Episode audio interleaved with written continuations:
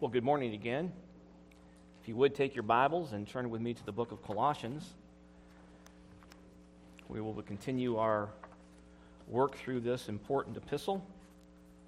Paul writing to the church in Colossae, warning them of the dangers of the false teacher in their presence, working through important doctrines, reaffirming their union with Christ um, in the first two chapters, we have Paul setting forth the doctrine that gives uh, impetus and gratitude for the conduct that we engage in, as outlined in chapter 3, um, which we have been talking about. And that's a very important point. Paul's overarching theme throughout the epistle is the importance of our union with Jesus Christ. And, and that union is a consequence of God's working and our salvation um, as He has clothed us in a new man and has given us and fitted us to live in the context of His kingdom and to do, do the things that please Him. And so it's important for us to be mindful of that as we begin to look at all of these imperatives or commands, if you will, that are found in chapter 3 and in, frankly, the balance of the epistle. And so today, again, we're going to be looking back at the book of Genesis to help us better understand Paul's instructions found in verses 18 and 19 in particular. Um, before we do that, let's go to the Lord in prayer, and then we'll get back into this particular text. Lord, we do love you. We thank you for loving us first. We thank you for your sovereign work in our lives and for bringing us to you, for giving us new life and, and giving us the hope that we have now in Jesus Christ. We praise you for that, that great mercy, that great grace that you have extended to us. We ask, Lord, this morning that you would help us to be mindful of what is contained in the scripture that we'll be studying, to be uh, mindful of what your creative mandate is, what your creative order is for the home and for uh, a husband and wife in marriage. Uh, help us to appreciate these things. We're bombarded by so many different ideas and perspectives from the world that we often forget that you spoke to these things and spoke about these things first. And so we should go back to you and understand what you have said and live our lives in accordance with them, giving you all the glory that you are due. Bless us with the presence of your Holy Spirit, we pray. Open our hearts and minds to receive the word that you have for us this morning. Help us to be encouraged by the fact that you are reigning and ruling and that you are in control of all things. We praise you in the name of Christ. Amen. Chapter 3 We'll begin with verse 12 again, just to give us context in Colossians, and we're going to move back over to Genesis. So, uh, Genesis, or rather, Colossians chapter 3, verse 12. So, as those who have been chosen of God, holy and beloved, put on a heart of compassion, kindness, humility, gentleness, and patience, bearing with one another, the idea of forbearance, and forgiving each other, the principle of forgiveness. Whoever has a complaint against anyone, just as the Lord forgave you, so also should you. Christ is our example. Beyond all these things, put on love, which is the perfect bond of unity. Let the peace of Christ rule in your hearts, to which indeed you were called, in one body, and be thankful. Let the word of Christ richly dwell within you, with all wisdom, teaching and admonishing one another with psalms and hymns and spiritual songs, singing with thankfulness in your hearts to God.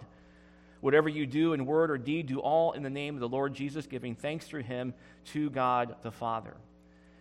And so, as we transition from this picture of our, sanctifi- our sanctification, visualizing our election, if you will, as, as communicated in verse 12, we, we move then into the reality of this new creational lifestyle that, that is so important for us. As the redeemed of God, as new creation in Jesus Christ, Christians live in a different way. And so we begin to see that being unpackaged here in verse 12 and now moving into the very practical application of what goes on in a marriage. And so Paul says in verse 18, Wives, be subject to your husbands as is fitting in the Lord.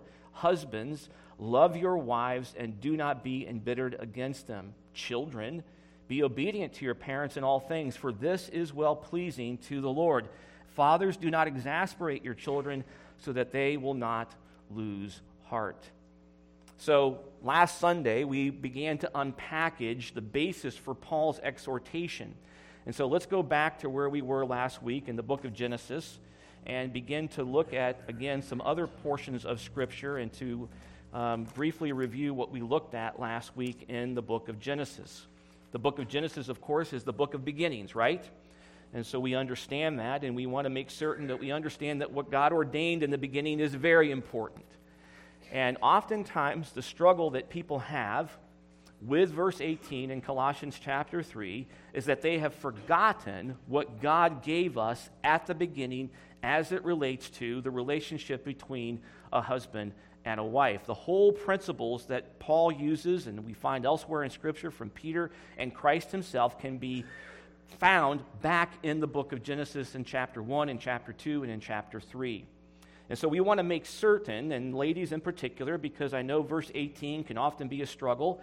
We live in a day and age when, when feminism and, and, and all these things have crept into the church and have undermined what Scripture teaches as it relates to the relationship between a husband and a wife. This is not about the idea that one is lesser or one is better. It's important to recognize that. We spoke to the issue of equality last week and the importance of understanding that in terms of each one's respective role as God ordained at the very beginning. And so, as we look at Genesis, we considered last week verses 26, 27, and 28 in chapter 1. And we understand that both Christ and Peter and Paul affirm the truthfulness of the Genesis record and base their teaching on the role of men and women on this very passage and passages that we'll look at as well. What we understand this is that God created, um, that, that, that men and women were created in, in equal in God's image. We looked at that last week. Um, and we see that there was a priority in terms of the order, and we'll consider that in more detail today. So, Genesis chapter 1, verse 26 Then God said, Let us make man. And in the Hebrew, that's Adam, which means man. Let us make man in our image, according to our likeness, and let them rule over all the earth. God created man in his own image. In the image of God, he created him, male and female, he created them. God blessed them, and God said to them, Be fruitful and multiply, and fill the earth and subdue it, and rule over, as we note, every living thing that moves on the earth. And so we wanted to make some observations about that particular passage. The, the following observations are very important as we work through this. First, God created the human race male and female. We cannot forget that, Christian. We are being bombarded by so many different things in our culture and otherwise, and even from some within the church who are trying to convince us that there can be some level of fluidity in the context of gender. Well, you'll notice that God is referring here to the biological sex categories of male and female. And there is no fluidity in that regard. We see that God made two sexes at creation. That's what we're told. In the image of God, He created them, male and female, He created them. And so, as a believer, as a Christian, your, your truth foundations are found in God's Word. And so, when someone says to you that a man is a woman and a woman is a man, and, and that maybe they're not either, then you need to go back to God's word and says, is that right? Is that what God said? Is that what God did? As a Christian, our minds are formed by the content of God's word. We don't get to go rogue. We're not mavericks. There are no maverick molecules, as we know. God is in control, God is in charge, and God has ordained a creative order as it relates to the biological sexes of male and female. As Christians, we must affirm that. There's no wiggle room. There's no, there's no play in that at all. And so we want to make certain that we're confident and affirmative of that in our communication about that important truth. It's interesting, too, that um, um, in, in, regards to this issue of male and female, um, there's, a, there's an issue as it relates to why did God make male and female in his own image? Um, in the catechism written by uh, uh, Pastor Gordon, we, we see this em- emphasized by the question that he asked at number five Why did God make us male and female in his own image? The answer to that question is this that we might use all of the excellent qualities with which he made us in true righteousness and holiness in body and soul as male and female for his glory as we exercise dominion over the earth. The next question, but aren't we able to make a distinction between biological sex and gender in, such a, in search of our identity? The answer is no. God established a natural order in the creation of male and female that is good for us as image bearers of God.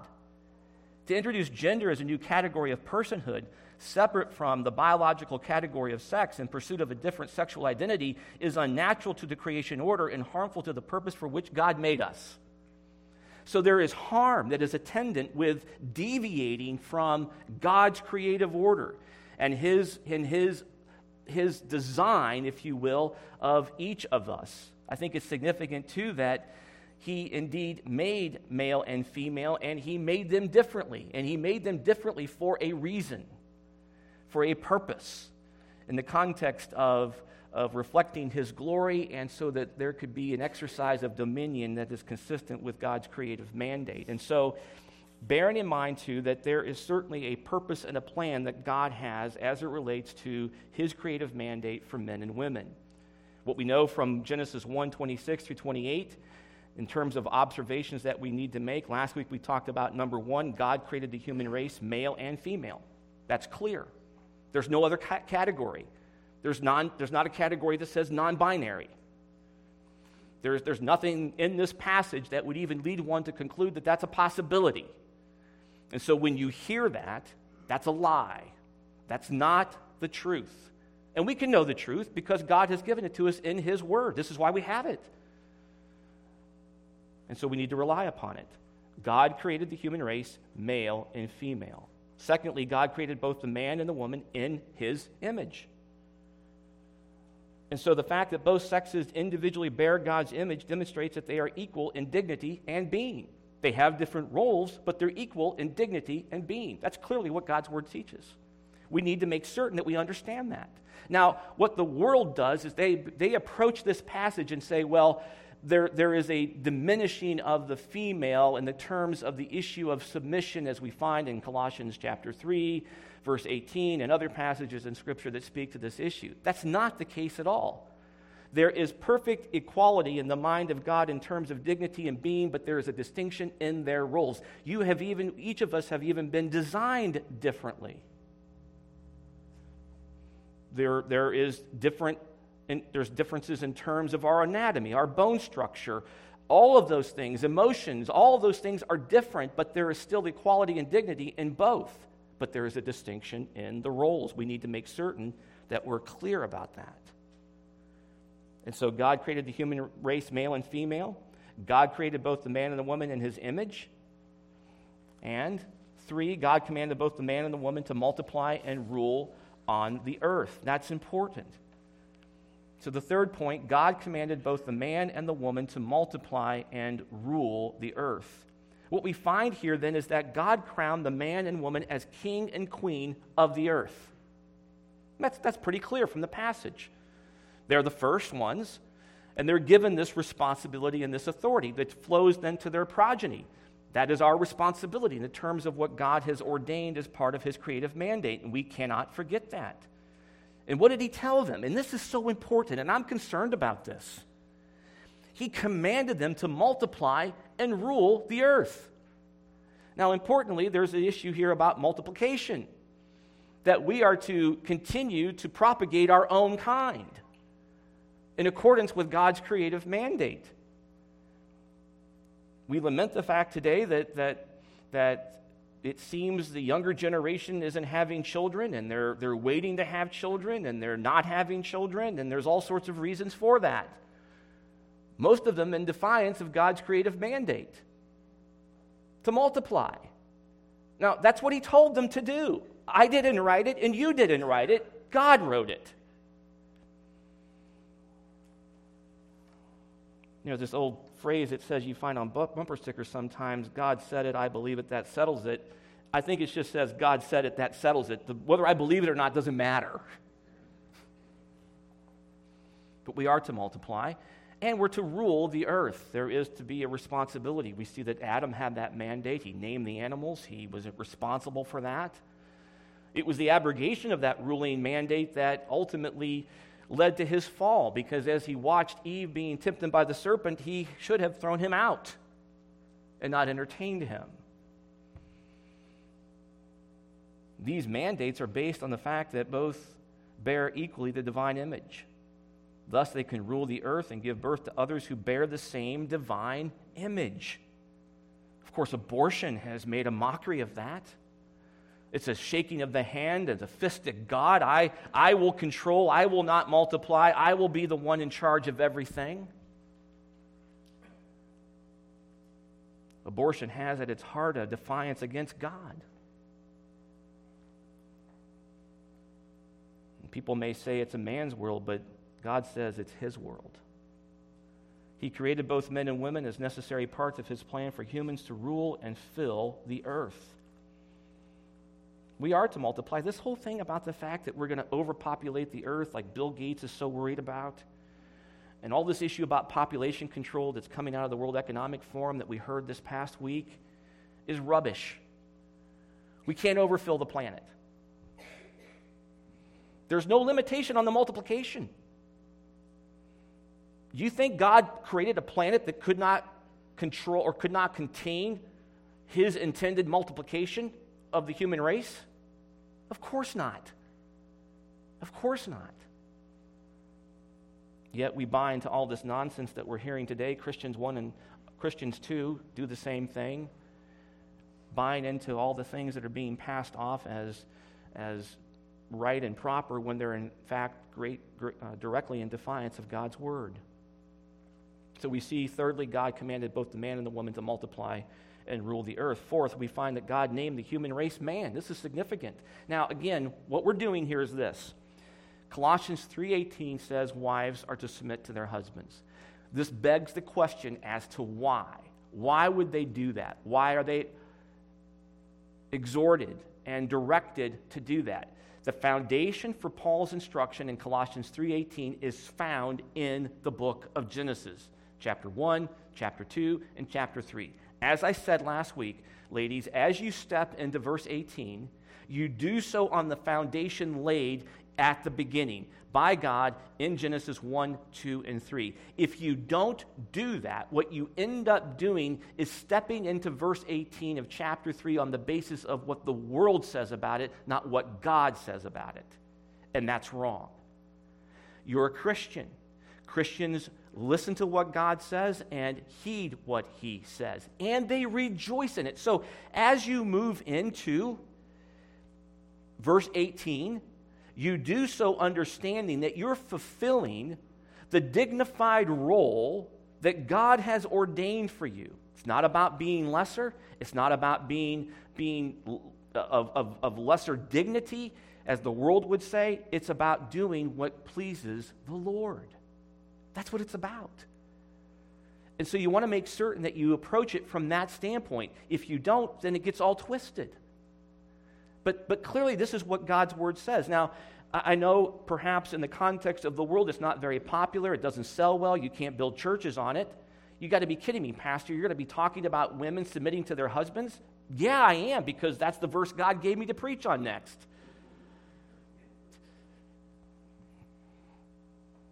Now, I knew I would get here eventually. I've been kind of delaying. but here we are, right? And God is good. And blessed be his name. And so we rejoice in this. And men, you're, you're not out of this either. Keep in mind that we're going to get into verse 19. And so, as you step into verse 19, you do so understanding God's creative order and design for a man based upon the content of Genesis 1, 2, and 3. I'm going to submit to you that most men have abrogated the creative mandate and given it over to their wives. They're not leading their homes. They're not instructing their children. They're not the spiritual leader of their home. They're capitulate on everything, and they're typically just silent.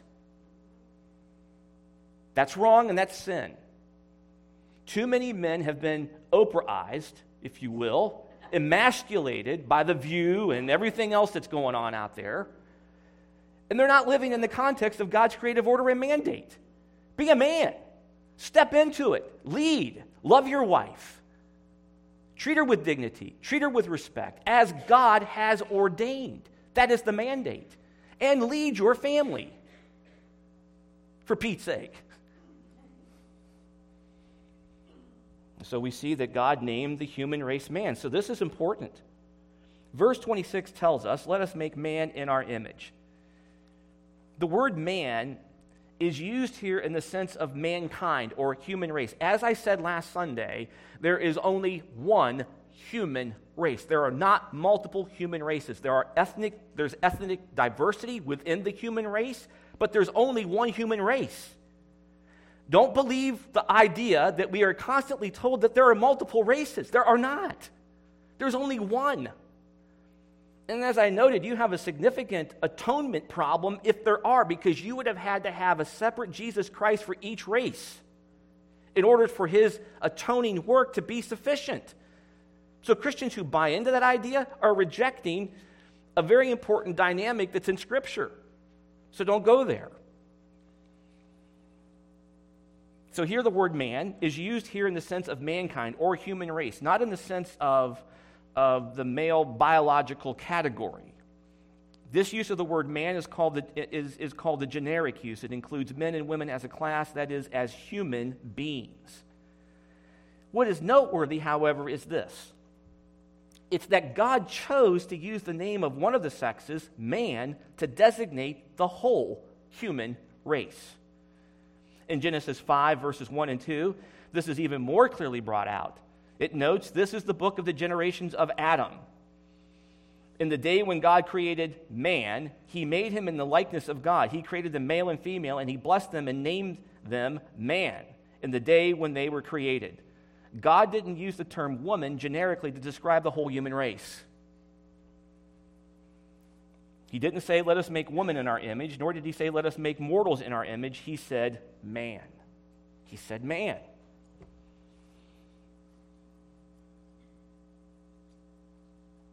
What this does for us is that it causes us to make an observation that God's naming of the race man proclaims male headship. Male headship, and that's important. And again, this is how we approach verse 18, and then how we're going to approach verse 19 as well. So now we move to Genesis chapter 2. Genesis chapter 2, which is a crucial, decisive passage for our study. It's a battleground chapter. One cannot understand the roles of male and female and the debate among many without grasping the significance of Genesis chapter 2. It is the foundation of the rest of the Bible's teaching on the sexes. This is the chapter that is foremost in the minds of Christ and his apostles when they teach on marriage and the roles of men and women. This is important. One commentator has noted, with respect to the significant nature of verses 18 through 25 of chapter 2. The New Testament draws a, the New Testament draws account of creation back to the Word of God, where they would discover God's normative design for marriage. The same is true for us today. If we want to understand God's will for the sexes, we must follow Christ's example. We must follow his example. So, Genesis chapter 2. Let's go there. Genesis chapter 2, verse 7. And let's read what we have. We'll use some selected verses here. We'll begin with verse 7. Then, God, then the Lord God formed man of the dust from the ground and breathed into his nostrils the breath of life, and man became a living being. Verse 15. Then the Lord God took the man and put him into the Garden of Eden to cultivate it and keep it. Verse 16. The Lord God commanded the man, saying, From any tree of the garden you may eat freely, but from the tree of the knowledge of good and evil you shall not eat, for in the day that you eat from it you will surely die. Verse 18 Then the Lord God said, It is not good for the man to be alone. I will make him a helper suitable for him. Out of the ground the Lord God formed every beast of the field and every bird of the sky and brought them to the man to see what he would call them. And whatever the man called a living creature, that was its name. The man gave names to all the cattle, to the birds of the sky, and to every beast of the field. But for Adam there was not found a helper suitable for him. So the Lord God caused a deep sleep to fall upon the man, and he slept. Then he took one of his ribs and closed up the flesh at the place. The Lord God fashioned into a woman the rib which he had taken from the man and brought her to the man. The man said, This is now bone of my bones and flesh of my flesh. She shall be called woman, because she was taken out of man. For this reason, the man shall leave his father and his mother and be joined to his wife, and they shall become one flesh. And the man and his wife were both naked and were not ashamed. And so this, this portion of chapter 2 is certainly pivotal for us to understand what God ordered in regards to the role of the sexes. And so, Genesis chapter 2, as I've noted, is foremost in the minds of Christ and his apostles when they teach on marriage and the roles that each play in that.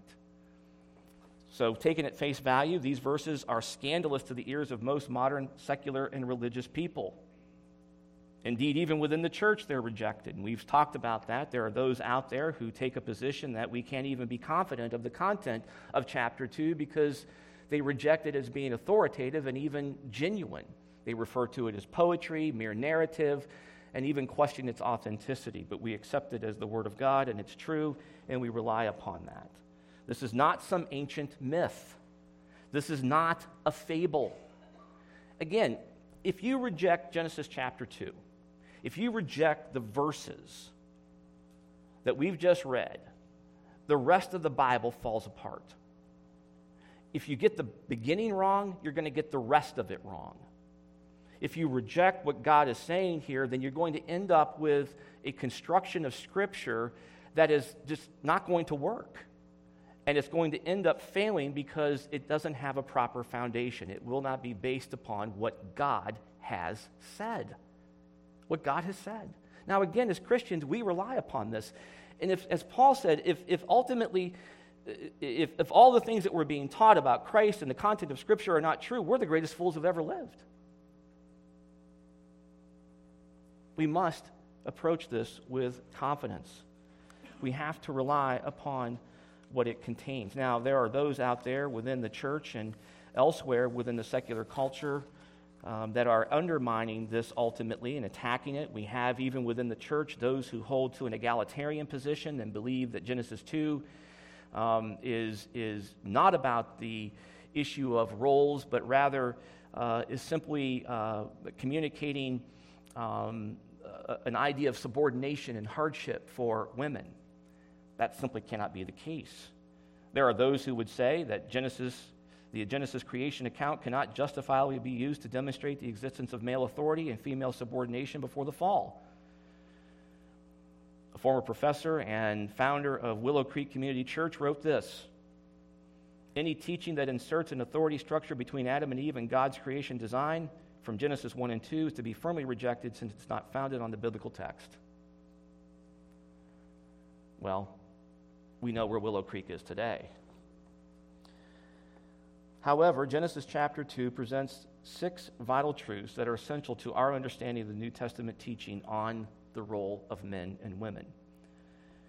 And we want to look at those six vital truths. And these are very important for us to understand from Genesis chapter 2. So, number one, God made Adam the central character. That's what we have in Genesis chapter 2. God made Adam the central character. As one commentator has noted, all the action and events revolve around the man. He occupies center stage. Everything else, including the woman, has a supporting role. Now, again, men, as we step into chapter 3, verse 19 of Colossians, you need to remember that. You need to remember what it is that God intended for the man to fulfill and the centrality of his role as it relates to the responsibility that he was given in regards to the mandate that God ordained for him. So, man occupies the center stage. The male, not the female, is given the name the generic name borne by the human race as a whole Adam or man. The male is the one to whom God speaks in the narrative. We see that in verse 16. He is the first to receive divine revelation and instruction. The animals are brought for naming to the male, not the female. Genesis 2 19 and 20. The woman is made from the man, not the man from the woman. Chapter 2, verse 22. The woman is also made for the man and brought to him, not verse, vice versa. Chapter 2, verse 18 and verse 22. Afterwards, it is the man who speaks and makes a theological comment about the woman's creation, not vice versa. Chapter 2, verse 23. It is the male who names the female, not vice versa. Chapter 2, verse 23. Thus, viewed from every possible angle, the whole narrative in Genesis 2 is the story how God created the man and provided in every way for his well being. The other activities recorded in Genesis 2 are all relative to the man's existence, nature, and needs. This includes the creation of the woman. This chapter simply cannot be read in any other way. Now, some of you are going to say, I find that offensive. I, I don't like that, Pastor. Okay. That's what it says. Now, when you approach it from that standpoint, you're approaching it from the standpoint of how the world approaches it. Your, your position, your posture, your response is not the one that would be honoring to God and, and recognition, recognition of His creative mandate, but one that would reject it on the basis of saying, that's not the way I would have done it. That's not the way I think it is. I'm going to reject that and proceed in a different way, which is what we see happening in the world today. But God indeed did make Adam the central character. We understand, too, that the second point, the second essential truth to take from chapter 2 and the verses that we've looked at is that God created Adam first. As we've noted, God created Adam first. God created the man before he created the woman. That's just the way the text is. Before Eve was formed, God placed Adam in the garden to care for it. Chapter 2, verse 15. Before Eve was formed, God brought the animals to Adam to be named. Verse 19. Before Eve was formed, God commanded Adam not to eat of the tree of the knowledge of good and evil, lest he die. Chapter 2, verse 16 and 17. Adam was the Lord of the earth. Indeed, Adam was the human race, the first human. He represented the human race, and it was embodied in him. So the, creative, the creation priority of the man is not an incidental fact. Adam's prior creation, or his being created first, has fundamental significance for us. As we look at chapter 2, we can't lose sight of the fact that God created Adam first. That's what he did. And we don't have to guess at this significance because the New Testament provides a divinely inspired commentary on Genesis chapter 2. According to the principles of Bible interpretation, the Bible is its own best commentary. Scripture interprets Scripture. Thus, the same God who breathed out the words of Genesis 2 inspired Paul to comment on the true meaning of those words. Inspired by the Holy Spirit, Paul commented on Genesis 2 by writing in 1 Timothy 2:12, I do not allow a woman to teach or exercise authority over man, but to remain quiet, for it was Adam who was first created. Verse 13, part A. Now, of course, this passage today is really getting beat up and pushed around. There are those who say it was only relevant for that time period. We're not reading it correctly. That's not what Paul really meant. Well, I don't know what else Paul could have meant. I mean, it has a pretty plain meaning. I do not allow a woman to teach or exercise authority over a man, but to remain quiet, for it was Adam who was first created. The whole predicate of the direction, the command, is based upon the creative order found in Genesis chapter 2 that God created Adam first.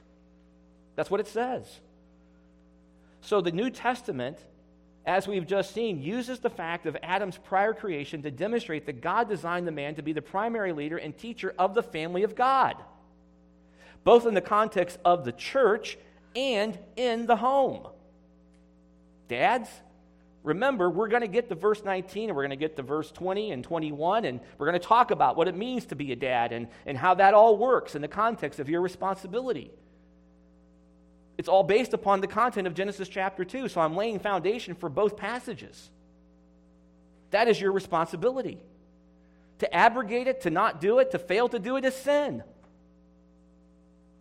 It doesn't mean that you're hip or you're cool or that you're, you're with it. It means that you're in defiance of God's creative order.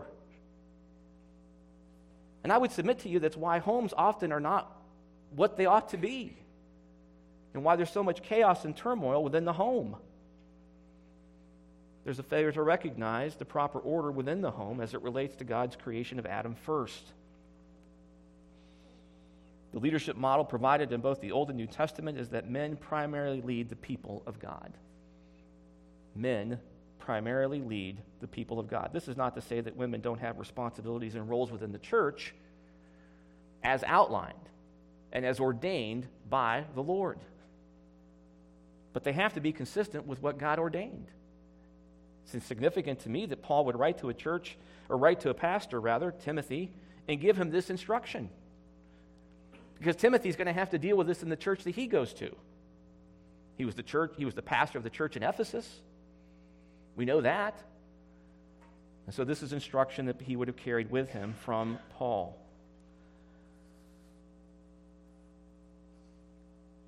And we see that obviously then that God did this for the purpose of maintaining the creative order and mandate that's contained um, in Genesis chapter 2. Now, again, uh, you can approach this in one of two ways.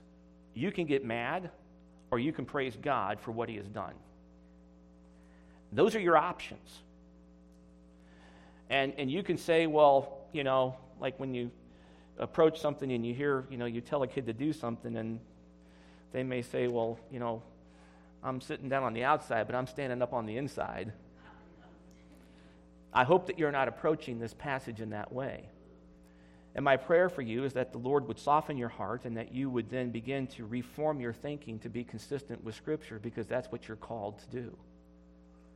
Interestingly enough, Paul would also say this that Christians are to take, every thought captive to the Word of God. This doesn't mean your each and every individual thought that you have throughout the day, although our minds should be governed by the principles in the con- of God's Word.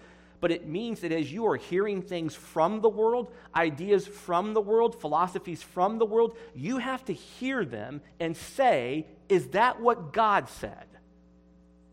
That is to take that thought captive to the Word of God. You don't get to formulate it on your own. You go back to God's Word and you say, Did He say that? Uh, are there really guys who can be girls and girls that can be guys? Are there people who can't be anything? No. Why? Because God explains that to me in Genesis chapter 1. Is, is a man responsible for leading his home? Yes. I've been told that I have to give that over, that if I don't give it over, then I'm going to be a male chauvinist pig. Well, no, you're not, because God said this is what you're supposed to do. So when you hear that, that is an idea of the world that you, as a believer, are to take captive to the Word of God. Dads, your kids come home and they say to you, Our teacher said this, that, and the other thing about guys can be girls and, and vice versa, and people can't be anything or they can change it, and all this is fluid. You hear that, and as the dad, the Christian dad in the home, you say to your child, then, no, that is not what God says. And you take them back because, as we know, the primary responsibility of the, par- of the father within the home with the children is to instruct them in the Word of God. You need to know it. Now, mom and dads do that together, but it's dad's primary responsibility to instruct in that way. So we take our thoughts captive that way. And so I want to challenge you to do that because we have been inundated with so many different ideas and concepts that are contrary to Scripture. So the New Testament builds upon the creative mandate and the role established because of the priority of Adam's creation. That's the whole predicate for the instruction that Paul gives in verse 18 submission arises out of this very idea. Now, it's not a submission, as we've talked about, that is, that is in terms of, of the idea of it requiring you to be subject to abuse and disdain and, and hardship. Those are not the things that we're talking about, and that's wrong and it's sin. But certainly within the context of the home, we understand then that there are respective roles that God has given each, and we understand the priority and importance of that based upon the content of Genesis. Well, thirdly, another essential truth that we find in this passage is that God formed the woman out of the man. That's clearly stated. God created man and woman in amazingly different ways. God made the man out of the dust of the ground and breathed into him the breath of life. We saw that in chapter 2, verse 7. God formed the woman out of the side of the man in verse 22. The woman's source of origin was the man. She was fashioned out of Adam's rib, verse 21. So the woman's derivation from the man demonstrates not only equality in nature, but also demonstrates role differences. How do we know this? The Bible tells us so. According to the New Testament use of Genesis 2:22, the woman's origin from the man demonstrates the legitimacy of maintaining role differences between Christian men and women. In 1 Corinthians 11:8, Paul, citing Genesis 2:22, writes this, "For man does not originate from woman, but woman from man." The point he seeks to prove from Genesis 2:22 is that the man, or that the man is the image and glory of God, but the woman is the glory of who? Man and also that the man is the head of a woman 1 corinthians 11 verse 7 and into chapter 3 the doctrine of headship and submission is rooted in the genesis 2 story the role distinction paul insists upon in his letters are based on genesis 2 and so we see here that god's purpose and plan makes a distinction between the roles that each play. And it's predicated upon god's creative order, creative design, and even the formation of the woman out of the man. Out of the man. It's significant in that regard um, in terms of how that formation took place and, and what that ultimately means. Henry Morris, in his really excellent book called The Book of Beginnings, notes the following, and I want to read this excerpt to you because it's very, very good. When the Creator came to the time on day six when he determined to make man, he made only one male and one female body. All the other living animals in the air and the water, on and under the earth, were made at least in the hundreds of pairs, if not thousands or millions. They were abundant and filled the air and sea and land, as we know from Scripture. But not so with Adam and Eve. As we know, the Lord God formed man of the dust of the ground and breathed into his nostrils the breath of life, and man became a living being. Genesis 2 7. And then the Lord caused a deep sleep to fall on Adam, and he slept, and he took one of his ribs and closed up the flesh in its place. Then the rib which the Lord God had taken from man, he made into a woman, and he brought her to the man. Genesis 2 21 and 22. Notice the precise language used about the forming of Adam and the making of Eve. The Holy Spirit specifically used the Hebrew word yatsar to describe what God did to bring about the complete body of Adam.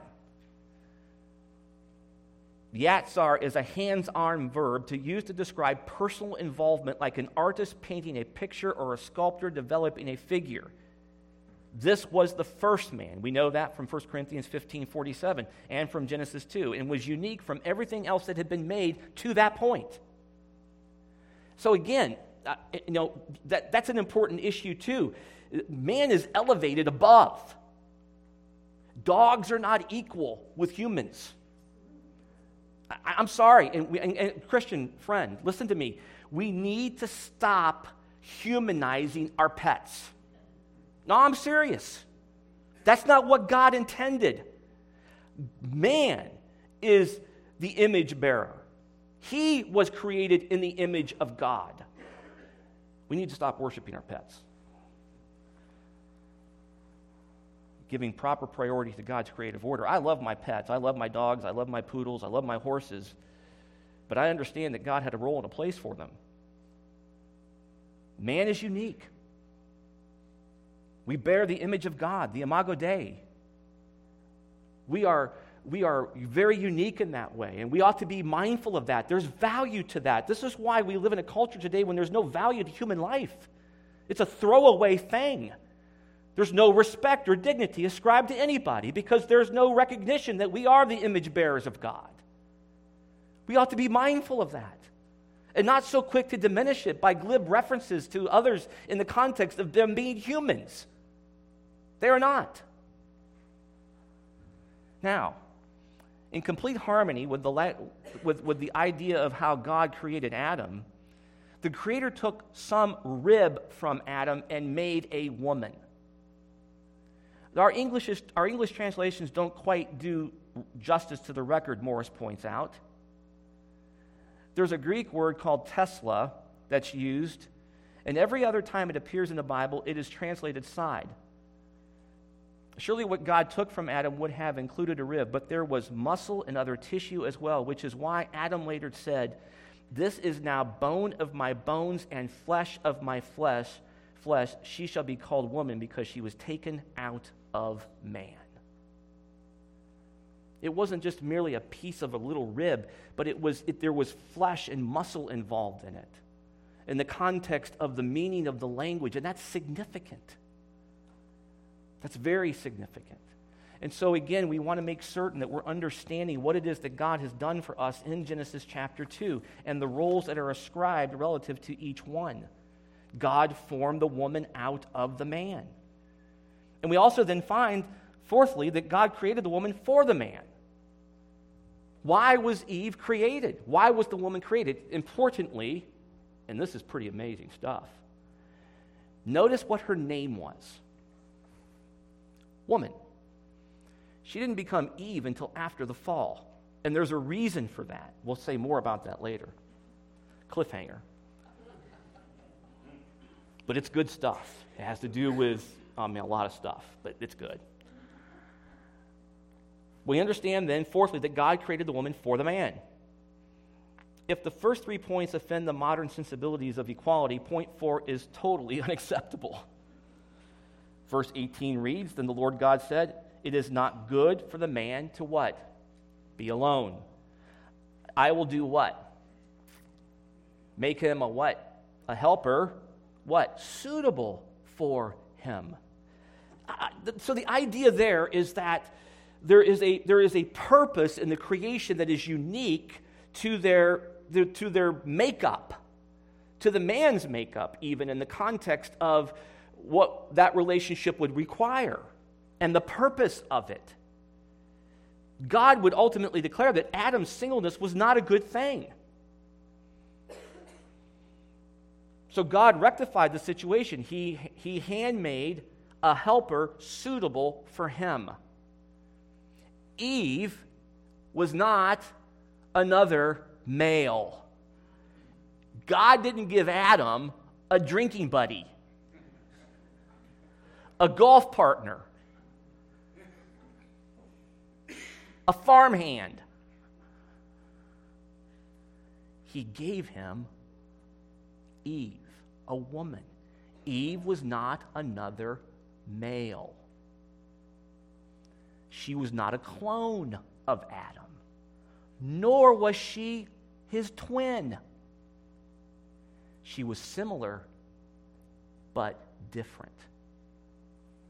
Now, in our modern world, we have lost sight of the uniqueness of that. And that is very significant. There is intrinsic value, there is peace, there is contentment, there is honor, there is dignity, there is majesty in the context of God's creative order and design. I love that. And men, I think you need to recognize that in the context of your own relationship with your wife, understanding that, that the wife that God has given to you, He crafted specifically and uniquely for you. In the context of the creative order, in the mandate. What He did for you and what He did for Adam was to, to was to provide and to meet a need that was significant. And we need to be cognizant of that and, and, and aware of it. Keeping in mind this too Eve had her own biology, her own physiology, and her own psychology. She was made to complement the man, to help him populate and rule the earth, and to unite with him as a loving companion partner. I'll say this God gave the woman to the man primarily as a lover, as a, as a companion in the context of romantic friendship. Adam was alone. Again, this wasn't a buddy, this wasn't a farmhand, this was a woman. Uniquely crafted and designed by God to bring about a unique relationship unlike anything else on the planet. You ever seen stallions and mares together in a pasture? They're not very tender with each other. It's not a good thing often. You have to keep them separate most of the time. But God did not intend that for us. And I think men need to understand this and appreciate their responsibility then to love their wife in the context of how God made them, uniquely designed them, crafted them specifically to provide and meet a need that is unique to men and that are unique to women in the context of the man's role.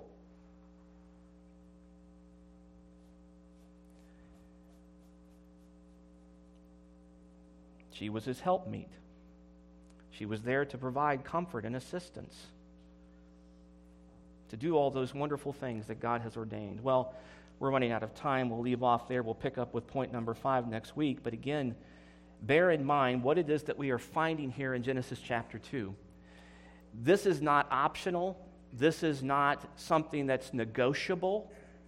It is what God has said. And keeping in mind this, whenever God did something in the book of Genesis, he concluded it by saying what? And it was good. This is good. What God has done and what God does is always good. We need to get into the mindset that we reject what the world has to say. The world says this is bad, this is nonsense, this is error, this is wrong, this leads to all sorts of problems. No, it doesn't. I would submit to you that the rejection of it has caused most of our problems. The destruction of the family, the undermining of relationships and roles and responsibilities has been cataclysmic for us as a nation and as a people and as a church. This stuff creeps into the church, it wreaks havoc. You reject Genesis chapter 2, you're going to have chaos in the church in a variety of different ways. And so let us approach these passages in humility. Well, you may say, Pastor, that's easy to say because you're a guy. Okay, fine.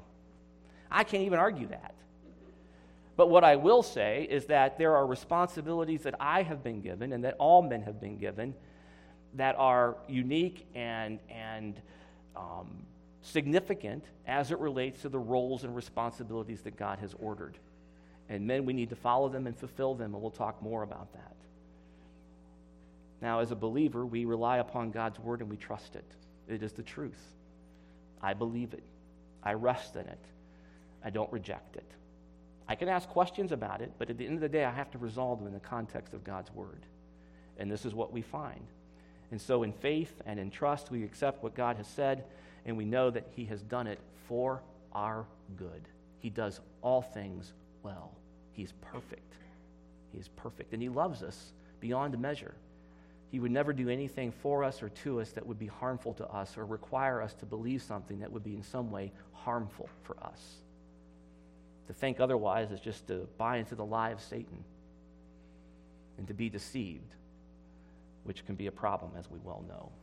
Let's pray, and then next week, Lord willing, we'll pick back up here with our fifth point. Lord, we love you. Thank you for these important points that we're reading and, and understanding from Genesis chapter 1 and chapter 2. We pray, Lord, that you would give us a heart of humility, that you would help us to approach these understanding that these are your words to us today, that they are relevant and pertinent and applicable. We pray, Lord, that we would be um, people of the word, that you would be glorified in our worship of you as we ponder these things and, and, and look at them and apply them to our life. Help us to do so in a way that reflects your glory and your majesty. We pray in Christ's name. Amen. God bless you.